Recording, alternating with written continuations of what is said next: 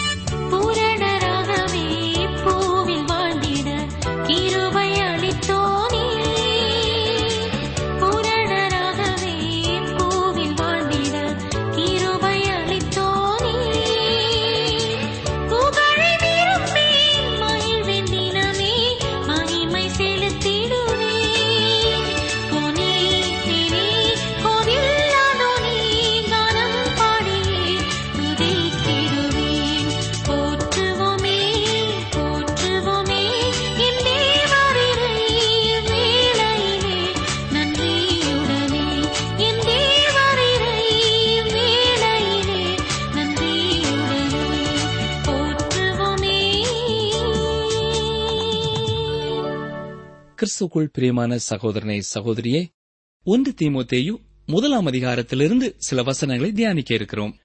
இந்த பகுதியிலே அப்போஸ் நாய பவுல் சபையின் கோட்பாடு சம்பந்தப்பட்ட காரியங்களை கூறாமல் ஸ்தல சபையில் உள்ள கள்ள போதகர்களை குறித்து எச்சரித்து கூறுகிறார். தேவனுடைய கிருபையான சுவிசேஷமே கோட்பாட்டிலே மைய பகுதியிலே இருக்கிறது என்று அவர் வலியுறுத்தி சொல்கிறார். இயேசு கிறிஸ்துவை பற்றிய காரியமும் இதுதான்.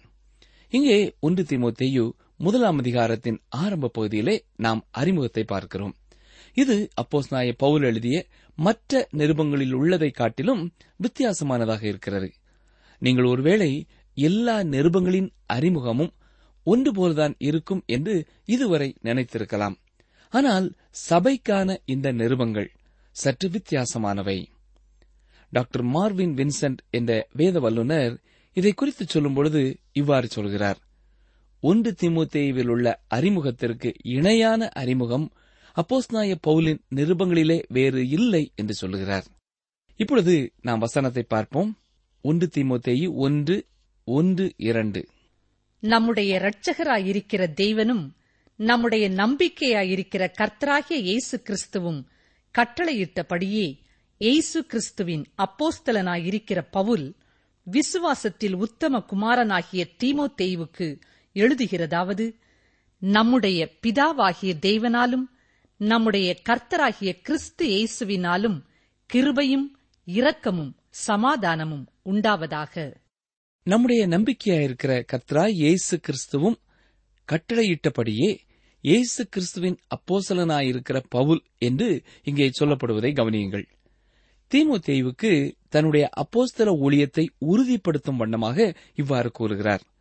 இவ்விதமாக அவர் இதற்கு முன்பும் கூறியிருக்கிறதை நாம் பார்க்க முடியும். எபேசியர் முதலாம் அதிகாரம் முதலாம் வசனத்திலே தேவனுடைய சித்தத்தினாலே இயேசு கிறிஸ்துவனுடைய அப்போஸ்தலனாகிய பவுல் என்று வாசிக்கிறோம். இங்கே சித்தத்தினாலே என்றும் ஒன்று திமுத்தையும் முதலாம் அதிகாரம் முதலாம் வசனத்திலே கட்டளையிட்டபடியே என்றும் சொல்லப்படுவதற்கும் எந்த ஒரு வித்தியாசமும் இருக்கிறதா? தேவனுடைய சித்தமும் கட்டளையும் ஒன்றுபோல் காணப்பட்டாலும் அதன் அர்த்தத்திலே சிறிய வேறுபாடு உண்டு. வேதத்திலே நீங்கள் பார்க்கிற எல்லா கட்டளைகளும் தேவனுடைய சித்தத்தை வெளிப்படுத்துகின்றன. இது பத்து கட்டளையை மட்டும் குறிக்கவில்லை அதற்கும் மேலாக உள்ளவற்றையும் குறிக்கிறது. உதாரணமாக நாம் இவ்வாறு ஜெபிப்பது தேவனுடைய சித்தமாயிருக்கிறது என்று நமக்கு சொல்லப்பட்டிருப்பதை ஒன்று தெசலோனிக்கேர் ஐந்தாம் அதிகாரம் பதினேழு பதினெட்டாம் வசனங்களிலே நாம் பார்க்கலாம். இடைவிடாமல் ஜெபம் பண்ணுங்கள். எல்லாவற்றிலேயும் ஸ்தோத்திரம் செய்யுங்கள். அப்படி செய்வதே கிறிஸ்து இயேசுவுக்குள் உங்களை குறித்து தேவனுடைய சித்தமாயிருக்கிறது என்று வாசிக்கிறோம். இவ்வாறு தேவனுடைய அநேக சித்தங்கள் பல வசனங்களில் உள்ள கட்டளைகளிலே கூறப்பட்டுள்ளது. ஆனால் தேவனுடைய சித்தத்தின் முழுமையும் இந்த வசனங்களிலே வெளிப்படுத்தப்படவில்லை என்பதையும் நாம் அறிய முடியும். முழு வேதாகமத்தை எடுத்துக்கொண்டு நாம் பார்த்தாலும் அதிலே எல்லா தேவ சித்தங்களும் வெளிப்படுத்தப்படவில்லை. ஆகவே தேவனுடைய சித்தம் என்பது தேவனுடைய கட்டளையை விட மிகவும் பெரிதானதொன்று என்பது தெளிவாகிறது. நாம் ஒன்றை இந்த இடத்திலே அறிந்து கொள்ள வேண்டியது மிகவும் அவசியம். மனிதன் தேவனுடைய கட்டளைகளுக்கு கீழ்ப்படுகிறதுனாலே மட்டும் ரட்சிக்கப்படுகிறதில்லை என்பதை அறிந்து கொள்ளும் அளவிற்கு தேவ சித்தமானது வேதத்திலே வெளிப்படுத்தப்பட்டிருக்கிறது. அதற்காக தேவனை துதிக்க வேண்டும். இது நமக்கு மிகவும் அவசியமான ஒரு அறிவு. ஏனென்றால் இந்த அநேகர் தேவனுடைய கட்டளைகளுக்கு கீழ்ப்படிவதன் மூலமே ரட்சிப்பை பெற முடியும் என்று சொல்கிறார்கள். இந்த அதிகாரத்திலே எட்டாம் வசனத்தையும் பாருங்கள். ஒருவன் நியாயப்பிரமாணத்தை நியாயப்படி அனுசரித்தால் நியாயப்பிரமாணம் நல்லதென்று அறிந்திருக்கிறோம். நாம் நியாயப்பிரமாணத்தை எவ்வாறு நியாயப்படி அனுசரிக்க முடியும்? முதலாவது நியாயப்பிரமாணம் நன்மையானது என்பதை கண்டுகொள்ள வேண்டியது மிகவும் அவசியம் பிரியமானவர்களே. ரோமர் ஏழாம் அதிகாரம் பனிரெண்டு அவசரம் என்று சொல்கிறது ஆகையால் நியாயப்பிரமாணம் பரிசுத்தம் உள்ளதுதான் கற்பனையும் பரிசுத்தமாயும் நீதியாயும் நன்மையாயும் இருக்கிறது. ஆம் நியாயப்பிரமாணமானது நன்மையாயிருக்கிறது. அதே வேளையிலே மனிதனிடமிருந்து நன்மையானதை எதிர்பார்க்கிறது. ஆனால் அவனில் ஒரு நன்மையும் வாசமாயிருக்கவில்லை. ஆகவே பாவிகள் இதற்கு கீழ்ப்படிய இயலாது. அப்போஸ்தலனாகிய பவுல் தொடர்ந்து கூறுகிறதை ரோமர் ஏழு பதினெட்டிலே பாருங்கள். அது எப்படியெனில் என்னிடத்தில் அதாவது என் மாம்சத்தில் நன்மை வாசமாயிருக்கிறதில்லை என்று நான் அறிந்திருக்கிறேன் என்று சொல்கிறார். இந்த கட்டளைகள் அல்லது பிரமாணங்கள் தேவனுடைய சித்தத்தை வெளிப்படுத்துவதற்காக கொடுக்கப்பட்டுள்ளது. ஒரு பாவி ரட்சிக்கப்பட வேண்டுமென்றால் பரிபூரணமான கட்டளைக்கு கீழ்ப்படிவதைக் காட்டிலும் வேறொரு வழியை கண்டுகொள்ள வேண்டும் என்பதை காண்பிக்கவும் இந்த கட்டளைகள் கொடுக்கப்பட்டது. இதை புரிந்து கொள்வதே நாம் நியாயப்பிரமாணத்தை நியாயப்படி அனுசரிப்பதாகும். தேவன் இதற்கு ஒரு வழியை ஏற்படுத்தியுள்ளார். இயேசுவின் மேலே நம்பிக்கை வைக்கிற மனிதனை அவர் நீதிமானாக்குகிறார். ஆகவே தேவன் நீதிபரராகவும் நீதிமானாக்குகிறவராகவும் இருக்கிறார். இதுவே சுவிசேஷத்தின் மகிமையாகும். அப்போஸ்தலர் நடபடிகளின் புஸ்தகம் பதிமூன்றாம் அதிகாரம் முப்பத்தி எட்டு முப்பத்தி ஒன்பதாம் வசனங்களிலே அப்போஸ்தலாய பவுலனுடைய பிரசங்கத்தை நாம் கவனிக்க வேண்டும். அங்கே இவர் என்ன சொல்கிறார்? ஆகையால் சகோதரரே இவர் மூலமாய் அதாவது இயேசு கிறிஸ்து மூலமாய் உங்களுக்கு பாவ மன்னிப்பு உண்டாகும் என்று அறிவிக்கப்படுகிறதென்றும் மோசையின் நியாயப்பிரமாணத்தினாலே நீங்கள் எவைகளினின்று விடுதலையாகி நீதிமான்களாக்கப்படக் கூடாதிருந்ததோ விசுவாசிக்கிறவன் எவனும் அவைகளினின்று இவராலே விடுதலையாகி நீதிமானாக்கப்படுகிறான் என்றும் உங்களுக்கு தெரிந்திருக்க கடவது அவர்கள் ஏன் மோசையின் நியாயப்பிரமாணத்தினாலே நீதிமான்களாக்கப்படக்கூடாதிருந்தார்கள்? ஏனென்றால் இது பாவத்தின் விளைவாக இருந்தது. பிரமாணம் அவர்களை ஆக்கனைக்குள்ளாக தீர்த்தது. பிரமாணமானது நம்மை ரட்சிப்பதற்காக கொடுக்கப்படவில்லை. தேவன் பரிசுத்தமானவர் என்றும் நீங்களும் நானும் பரிசுத்தமற்றவர்கள் என்பதை காண்பிக்கவுமே இந்த கட்டளைகள் கொடுக்கப்பட்டன. தேவன் நம்மை ரட்சிப்பதற்கு கண்டுகொண்ட வழி சிலுவையே. ஆம் ஆண்டவராகிய இயேசு கிறிஸ்துவின் சிலுவை வழியே ஆகும். நானே வழி என்றவர் நானே சத்தியம் நானே ஜீவன் என்றும் சொல்லியிருக்கிறார். கட்டளைகள் தேவனிடத்திலே செல்லுகிற வழி அல்ல. இயேசு கிறிஸ்துவே அந்த வழி. அப்போஸ் நாய பவுல் எபேசியருக்கு எழுதும்போது தேவனுடைய சித்தத்தினாலே அவருடைய அப்போசலனாக இருக்கிறேன் என்று சொன்னது உண்மைதான். அதேபோல இளம் பிரசங்கியார் தீமோத்தேயுவுக்கு அவர் எழுதும்பொழுது நான் தேவனுடைய கட்டளைகளினாலே அப்போஸ்தலனாக ஆனேன். அவர் என்னை அப்போஸ்தலனாக உருவாக்கினார். நான் தேவனுடைய சித்தத்தினாலே இன்று இருப்பதனாலே அப்போசலனாக ஆகவில்லை. நான் அப்போசலனாக இருக்கும்படிக்கு அவர் கட்டளையிட்ட காலமும் இருக்கிறது என்று சொல்கிறார். அதாவது அவர் அப்போஸ்தலனாக மாறுவதற்கு அதிக விருப்பம் காட்டவில்லை என்றே எண்ண தோன்றுகிறது. மோசே சில சாக்கு போக்குகளை தேவனிடத்திலே சொன்னது போல இவரும் சொல்லியிருக்க வேண்டும். மற்ற பதினோரு அப்போஸ்தலர்களும் இயேசுவோடு இருந்தது போல இவர் இருந்ததில்லை. இயேசு மாம்சத்தில் இருந்த நாட்களிலே அவரோடு பழகினதில்லை. இப்பொழுது மைமைப்படுத்தப்பட்ட இயேசுவையே அவர் சந்திக்கிறார். நான் அப்போஸ்தலன் என்று சொல்லப்படுவதற்கு தகுதியற்றவன் என்றும் அப்போஸ் நாய பவுல் கூறுகிறதை பார்க்கலாம். ஆனால் இயேசு அவரை பார்த்து நான் உனக்கு கட்டளையிடுகிறேன் நீ அப்போஸ்தலனாக இரு என்று சொன்னபடியினால் பவுல் அப்போஸ்தல பட்டத்தை ஏற்றுக்கொண்டார். இந்த காரணத்தினாலேதான் அவர் ஜெப ஆலயத்திற்கு சென்றார். அத்தேனை பட்டணத்தில் உள்ள ஜனங்கள் முன்பு சென்றார். கொரிந்து பட்டணத்தில் உள்ள பாவிகள் முன்னும் சென்று நின்றார். சுவிசேஷத்தை தைரியமாக அறிவித்தார். இவர் கட்டளைகளுக்கு கீழ்ப்படிந்த போர் வீரனைப் போல இருந்தார். கட்டளைகளுக்கு கீழ்ப்படிந்து ஒரு அப்போஸ்தலனாக மாறினார். பொறுப்பு ஒப்படைத்தலின் மூலமாக இவர் அப்போஸ்தலனாகவில்லை கட்டளையின்படி அப்போஸ்தலரானார். யாரும் அவர் மீது கைகளை வைத்ததினாலே அவர் அப்போஸ்தலனாகவில்லை. எய்சு கிறிஸ்துவே தனிப்பட்ட முறையிலே பவுலுக்கு இந்த அதிகாரத்தை கொடுத்தார். எரேமியாவிற்கும் இதே போல அதிகாரம் கொடுக்கப்பட்டது. எரேமியா ஒரு இருதயம் உடைந்து போன மனிதர் இளகிய மனதுடையவர் எளிதிலே இளைப்பாறுதலை தேடுகிறவர். இருந்த போதிலும் எரேமியா தேவனுடைய ஊழியத்திற்காக வெளியே வந்து தேவனிடத்திலிருந்து இதுவரை வந்திராத கடுமையான வார்த்தைகளை தீர்க்க தரிசனமாக கொடுத்தார். அவரால் இதை எவ்வாறு செய்ய முடிந்தது? அவர் கட்டளைக்கு கீழ்ப்படிந்த ஒரு ராணுவ வீரனைப் போல இருந்தார். எனவேதான் தேவனுடைய கட்டளைகளுக்கு அவர் கீழ்ப்படிந்தார். இன்று தேவனுடைய வார்த்தைகளை கொடுக்கிறவர்களும் தேவனுக்காக பேசப் போகிறவர்களும் இவ்விதமாக அதிகாரத்தோட பிரசங்கிக்க வேண்டியது அவசியம் பிரியமானவர்களே. இல்லாவிட்டால் அமைதியாக இருந்துவிட வேண்டும். ஒருவர் பிரசங்க மேடையிலே நின்று கொண்டு நீங்கள் இயேசுவின் வழியிலே விசுவாசம் வைத்து வந்தீர்களானால் நீங்கள் ரட்சிக்கப்படக்கூடும் என்று நான் எதிர்பார்க்கிறேன் என்றெல்லாம் தேவனுக்காக பிரசங்கிக்க வேண்டிய அவசியமில்லை. பவுல் ஒரு அப்போஸ்தலனாக இருந்து தேவனுடைய அதிகாரத்தோடு பேசினார் என்று பார்க்கிறோம். முதலாம் வசனம் என்ன சொல்கிறது? நம்முடைய இரட்சகராய் இருக்கிற தேவனும் உண்மையில் தேவன் நம்முடைய இரட்சகராக இருக்கிறாரா? உண்மையில் இருக்கிறார்.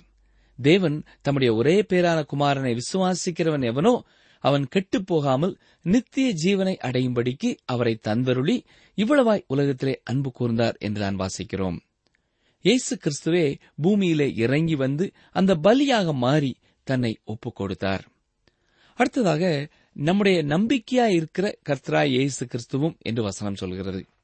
இயேசு நம்முடைய நம்பிக்கையா இருக்கிறார் என்று சொல்லப்படுகிற காரியம் உங்களுக்கு ஒருவேளை வித்தியாசமானதாக இருக்கலாம். ஏனென்றால் இது வேத வசனத்திலே அடிக்கடி சொல்லப்படாத ஒரு காரியம். வேதத்திலே மற்றும் ஒரு இடத்தில் மாத்திரம் இதை பற்றி சொல்லப்பட்டிருக்கிறது.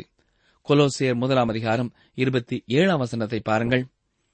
கிறிஸ்துவானவர் மகிமையின் நம்பிக்கையாக உங்களுக்குள் இருப்பதே அந்த ரகசியம் என்று இங்கே வாசிக்கிறோம். இயேசு கிறிஸ்து உங்களை ரட்சிப்பதற்காக சிலுவையில் மறித்தார் நீங்கள் ரட்சிப்பில் நிலைத்திருப்பதற்காக அவர் உயிரோடு இருக்கிறார். அவர் ஒரு நாளிலே பூமிக்கு திரும்ப வந்து உங்களை தன்னோடு இருக்கும்படி எடுத்துக் கொள்ளப் போகிறார். அந்த ரட்சிப்பை பூரணப்படுத்தப் போகிறார்.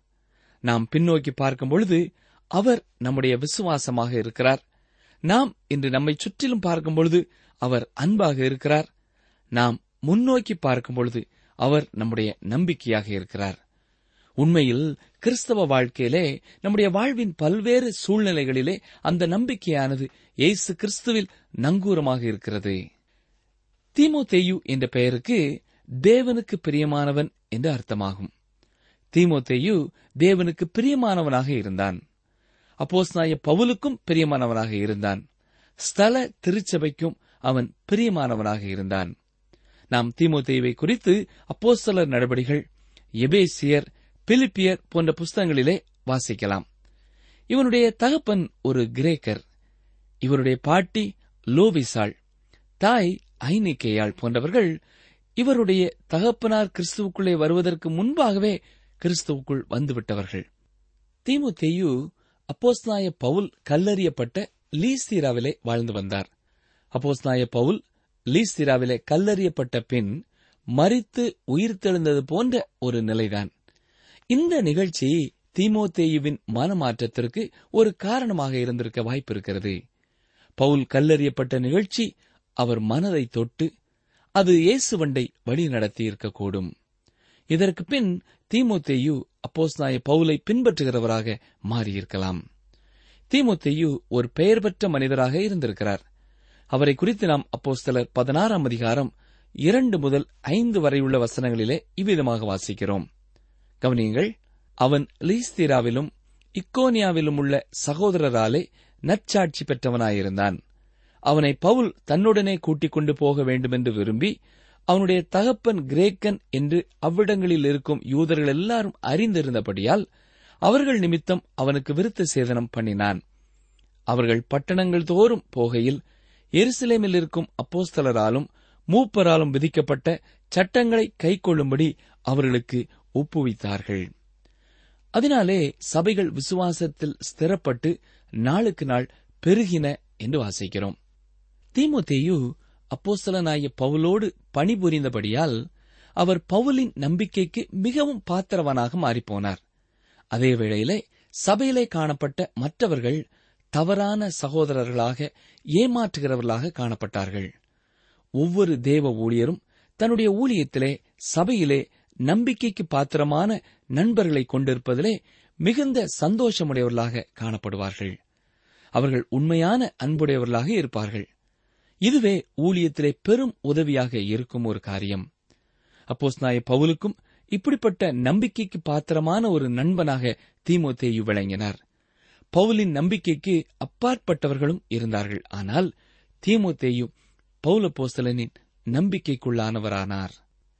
பிலிப்பியர் இரண்டாம் அதிகாரம் பத்தொன்பதாம் வசனம் முதல் இருபத்தி மூன்றாம் வசனம் வரை உள்ள பகுதியை சற்றே கவனியுங்கள். அன்றியும் நானும் உங்கள் செய்திகளை அறிந்து மன தேறுதல் அடையும்படிக்கு சீக்கிரமாய் தீமோத்தேயுவை உங்களிடத்தில் அனுப்பலாம் என்று கர்த்தராகிய இயேசுவுக்குள் நம்பியிருக்கிறேன். அதேனென்றால் உங்கள் காரியங்களை உண்மையாய் விசாரிக்கிறதற்கு என்னைப் போல மனதுள்ளவன் அவனே அன்றி வேறொருவனும் என்னிடத்தில் இல்லை மற்றவர்கள் எல்லாரும் கிறிஸ்து இயேசுக்குரியவைகளை தேடாமல் தங்களுக்குரியவைகளையே தேடுகிறார்கள். தகப்பனுக்கு பிள்ளை ஊழியம் செய்வது போல அவன் என்னுடனே கூட சுவிசேஷத்தின் நிமித்தம் ஊழியம் செய்தான் என்று அவனுடைய உத்தம குணத்தை அறிந்திருக்கிறீர்கள். ஆகையால் என் காரியங்கள் இன்னபடி நடக்கும் என்று நான் அறிந்தவுடனே அவனை அனுப்பலாம் என்று நினைத்திருக்கிறேன் என்று சொல்கிறார். அடுத்ததாக ஒன்று தீமோத்தேயு முதலாம் அதிகாரம் இரண்டாம் வசனத்திலே விசுவாசத்தில் உத்தம குமாரனாகிய தீமோத்தேயுவுக்கு என்று எழுதுகிறார். அப்போஸ்தலனாகிய பவுல் தீமோத்தேயுவை கர்த்தரிடத்திலே வழிநடத்தினபடினால் அவர்களுக்குள்ளான உறவு மிகவும் நெருக்கமானதாக இருந்தது. அருமையானவர்களே கிறிஸ்துவுக்குள்ளான ஐக்கியம் இந்த ஒரு உறவு நெருக்கத்தை நமக்குள்ளே விசுவாசிகளுக்குள்ளே ஏற்படுத்த வேண்டும். அடுத்ததாக நம்முடைய பிதாவாகிய தேவனாலும் நம்முடைய கர்த்தராகிய கிறிஸ்து இயேசுவினாலும் கிருபையும் இரக்கமும் சமாதானமும் உண்டாவதாக என்று வசனத்தில் பார்க்கிறோம். இதை நீங்கள் பார்க்கும் பொழுது பௌலப்போஸ்தலனின் மற்ற நிருபங்களைப் போலவே இந்த நிருபத்தின் அறிமுகம் இருக்கிறதாக முதலிலே தோன்றக்கூடும். ஆனால் இது சற்று வித்தியாசமானது. கிருபை சமாதானம் போன்ற வார்த்தைகளை பவுல் முன்பு உபயோகித்திருக்கிறார். ஆனால் இங்கே இரக்கம் என்ற மற்றொரு வார்த்தையை அவர் பயன்படுத்துகிறதை பார்க்கிறோம். இந்த இரக்கம் என்ற வார்த்தை பழைய ஏற்பாட்டிலே பயன்படுத்தப்படுகிற ஒரு வார்த்தை. இது கிருபை என்ற வார்த்தைக்கு இணையானது. பழைய ஏற்பாட்டு பலியானது நீதியும் பரிசுத்தமும் நிறைந்த தேவனுடைய சிங்காசனத்தை இரக்கத்தின் ஆசனமாக மாற்றுகிறது. நீங்களும் நானும் தேவனிடத்திலே வரும்பொழுது நமக்கு நீதி தேவையில்லை இரக்கமே தேவையானது. ஏனென்றால் நாம் நீதியை நாடினோமானால் அதனால் ஆக்கினைக்குள்ளாவோம். ஆகவே நமக்கு தேவனிடத்தில் நின்று இரக்கமே தேவையாயிருக்கிறது. தேவன் தம்முடைய சிருஷ்டிகளுக்கெல்லாம் இரக்கம் பாராட்டியுள்ளார். உங்களுக்கு தேவையான எல்லா இரக்கத்தையும் அவர் வைத்திருக்கிறார். ஆனால் இது வங்கியிலே இருக்கும் உங்கள் பணத்தை போல இருக்கிறது. உங்கள் பணம் வங்கியிலே இருக்கும் பொழுது அதனை கொண்டு பயனில்லை. அதை எடுத்து பயன்படுத்தினால்தான் உங்கள் காரியத்தை நீங்கள் நடத்த முடியும். பணம் எடுக்க காசோலையை பயன்படுத்துகிறார்கள். அதைப்போல தேவ இரக்கத்தை பெற விசுவாசம் என்ற காசோலையை பயன்படுத்த வேண்டும். தேவன் இரக்கத்திலே ஐஸ்வர்யம் உள்ளவர். அவர் உங்களை ரட்சித்த பொழுது தம்முடைய கிருவையினாலே ரட்சித்தார். தேவன் உங்கள் பேரிலே இரக்கமுள்ளவராக இருக்கிறார். அது மட்டுமல்ல இந்த உலகத்திலே உள்ள எல்லா பாவிகள் மேலும் அவர் இரக்கமுள்ளவராகவே இருக்கிறார். அவருடைய நாமத்தை தூஷிக்கிறவர்கள் பேரிலேயும் அவர்களுக்கு தன்னுடைய முதுகை காட்டிவிட்டு ஓடுகிறவர்கள் பேரிலேயும் அவர் இரக்கமாகவே இருக்கிறார். அவர் நீதியுள்ளோர் மேலும் அநீதியுள்ளோர் மேலும் மழையை பெய்ய பண்ணுகிறார். அவர் பாரபட்சம் காட்டுகிறவர் அல்ல. பாருங்கள் பாவிகளும் நல்ல செல்வந்தர்களாக இருக்கிறார்கள். தேவனுடைய ஜனங்களை விட அநேக வேளைகளிலே சிறந்த நிலையிலே அவர்களே காணப்படுகிறார்கள். அவர் பாவிகள் மேலும் இரக்கம் கொள்கிறவராயிருக்கிறார் ஆனால் நீங்கள் தேவனிடத்திலே வரும்பொழுது நீங்கள் விசுவாசத்தினாலேயே அவரிடத்திலே வர வேண்டும் விசுவாசமாக்கிய காசோலையை எழுதிக் கொண்டு வர வேண்டும் பின்னர்தான் தேவன் தம்முடைய கிருபையினாலே உங்களை ரட்சிப்பார் அன்பு இரக்கம் கிருபை இந்த மூன்று வார்த்தைகளும் திருத்துவம் போல காணப்படுகிறது. தேவன் கிருபையையும் இரக்கத்தையும் பயன்படுத்துவதற்கு முன்னரே அன்பு தேவனிடத்திலே இருக்கிறது. தேவன் அன்பாகவே இருக்கிறார். இது அவருடைய குணமாக இருக்கிறது. தேவனிலே இருக்கும் இரக்கமானது பாவமான மனிதனுக்காக அருளப்பட்டது. தேவனுடைய கிருபையானது விடுதலையோடு மனிதனை ரட்சிக்கும் காரியத்தை செய்கிறது. ஏனென்றால் அவருடைய பரிசுத்தத்திற்கான எல்லா தேவைகளும் திருப்தி செய்யப்பட்டபடியால் அவர் எவ்வாறு செயல்படுகிறார்? ஆகவே தேவன் இரக்கமுள்ளவராக இருக்கிறபடியால் நீங்கள் அவரிடத்திலே தைரியமாக வர முடியும். அவ்வாறு நீங்கள் வரும்பொழுது தம்முடைய கிருபையினாலே உங்களை ரட்சிப்பார் நீங்கள் இதற்கென்று ஒன்றும் கொண்டு வர வேண்டியதில்லை. உங்களால் ஒன்றும் கொண்டு வரவும் முடியாது. ஏனென்றால் அவை எல்லாமே தேவனுக்கு முன்பாக அழுக்கான கந்தையைப் போல இருக்கின்றன. நற்கிரியைகளின் மீது நம்பிக்கை வைத்திருப்போர் தேவனுடைய இரக்கமும் கிருபையும் தங்களுக்கு தேவையில்லை என்று சொல்லுவார்கள். ஒரு மனிதன் மரணப்படுக்கையில் இருந்தார். அவர் தன்னுடைய நல்ல காரியங்கள் தன்னை காத்து ரட்சிக்கும் என்று நம்பினார். ஒருமுறை ஊழியர் ஒருவர் அவரை பார்க்க சென்றிருந்தார். உடனே படுக்கையில இருந்த அந்த மனிதர் போதுகரே எனக்கு ஒரு இயேசு என்ற இரட்சகர் தேவை என்றும் எனக்கு அவருடைய இரக்கமும் கிருபையும் தேவையானது என்றும் நீங்கள் சொல்ல வேண்டிய தேவையில்லை. நான் இருக்கிற வண்ணமாகவே அவருக்கு முன் சென்று நிற்க விரும்புகிறேன் என்று அவரிடம் சொல்லிவிட்டு தொடர்ந்து தன்னுடைய நற்கிரியைகளை சொல்ல ஆரம்பித்தார். அனாதை விடுதி வைத்திருப்பதாகவும் ஏழைகளுக்கு தான் உதவின காரியங்களையும் குறித்து அவர் தொடர்ந்து பட்டியலிட்டுக் கொண்டே போனார். அவருடைய நற்கிரியைகளை நம்பி அவர் தேவன் முன்னே நிற்க விரும்பினார். அருமையான சகோதரனே சகோதரியே உங்களுடைய நற்செயல்கள் உங்களை ரட்சிக்காது. அதற்காக நாம் நற்செயல்களை செய்யக்கூடாது என்ற அர்த்தமல்ல. நற்கிரியைகள் மூலமாக நாம் ரட்சிக்கப்படுகிறதில்லை. நற்கிரியைகளை செய்யும்படிக்கு ரட்சிக்கப்பட்டிருக்கிறோம். நாம் தேவனுடைய ரட்சிப்பை பெறும்பொழுது நம்மை நற்காரியங்களை செய்யும்படிக்கு அது தகுதிப்படுத்துகிறதா இருக்கிறது. இந்த நற்கிரியைகள் தேவனுக்கு ஏற்றதாக இருக்கிறது. தேவன் அதை அங்கீகரிக்கிறார். மனிதனுடைய நீதியானது தேவனுடைய பார்வையிலே அழுக்கான கந்தையாக இருக்கிறது. ஜெபம் செய்வோம். எங்களை நேசிக்கிற எங்கள் நல்ல கர்த்தாவே அப்போஸ்தாய பவுலை நீர் அப்போஸ்தலனாய் இருக்கும்படியாக கட்டளையிட்டீர் என்பதை நாங்கள் அறிந்து கொள்ள உதவி செய்தீர். உமக்கு ஸ்தோத்திரம் செலுத்துகிறோம். தீமோத்தேயுவையும் உம்முடைய அனாதி தீர்மானத்தின்படியும் திட்டத்தின்படியும் அப்போஸ்நாய பவுலோடு கூட இணைந்து பணிபுரியும்படியாக நீர் அழைத்தீர். அதற்காக உமக்கு ஸ்தோத்திரம் செலுத்துகிறோம். தகப்பனே எங்களுடைய வாழ்க்கையிலையும் எங்களுடைய நற்கிரியைகளினாலே நாங்கள் உம்முடைய ராஜ்யத்திற்கு வரலாம் என்று யாராவது சிந்தித்துக் கொண்டிருப்போம் என்றால் உண்மையை உணர்ந்து கொள்ளும் கிருபையை எங்களுக்கு தாரும். எங்களுடைய பாவங்களுக்கான தண்டனையை இயேசு கிறிஸ்து சுமந்து தீர்த்ததற்காக ஸ்தோத்திரம் செலுத்துகிறோம். இலவசமாய் நீர் எங்களுக்கு கொடுக்கிற ரட்சிப்பிற்காக உமக்கு ஸ்தோத்திரம். விசுவாசம் என்னும் காசோலையோடு கூட உம்முடைய சமூகத்திலே நாங்கள் கடந்து வர எங்கள் ஒவ்வொருவருக்கும் உதவி செய்யும். உம்மை விசுவாசிக்கும் விசுவாசத்தினாலே நீர் எங்களுக்கு தருகிற ரட்சிப்பிற்காக உமக்கு நன்றி செலுத்துகிறோம். நாங்கள் ஒவ்வொருவரும் எப்பொழுதும் உம்மிலே நம்பி உம்மை சார்ந்து கொள்ள எங்களுக்கு கிருபை செய்யும். மீட்பர் கிறிஸ்துவின் நாமத்தினாலே தாழ்மையோடு வேண்டிக் கொள்கிறோம் பிதாவே. அமேன் அன்பர்களே இன்றைய நிகழ்ச்சியை இத்துடன் நிறைவு செய்கிறோம்.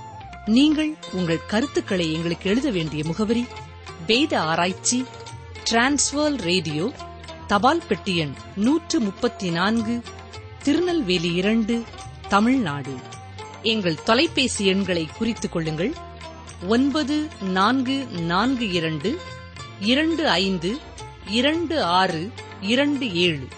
மற்றும் ஒரு தொலைபேசி எண் ஒன்பது ஐந்து எட்டு ஐந்து நான்கு ஆறு பூஜ்ஜியம் நான்கு ஆறு பூஜ்ஜியம்.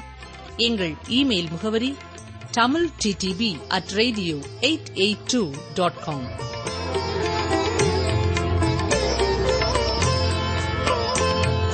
கர்த்தர் என்றென்றைக்கும் ஆசீர்வாதத்தையும் ஜீவனையும் கட்டளையிடுகிறார். சங்கீதம் நூற்று முப்பத்தி மூன்று. மூன்று கர்த்தர் என்றென்றைக்கும் ஆசீர்வாதத்தையும் ஜீவனையும் கட்டளையிடுகிறார். சங்கீதம் நூற்று முப்பத்தி மூன்று மூன்று.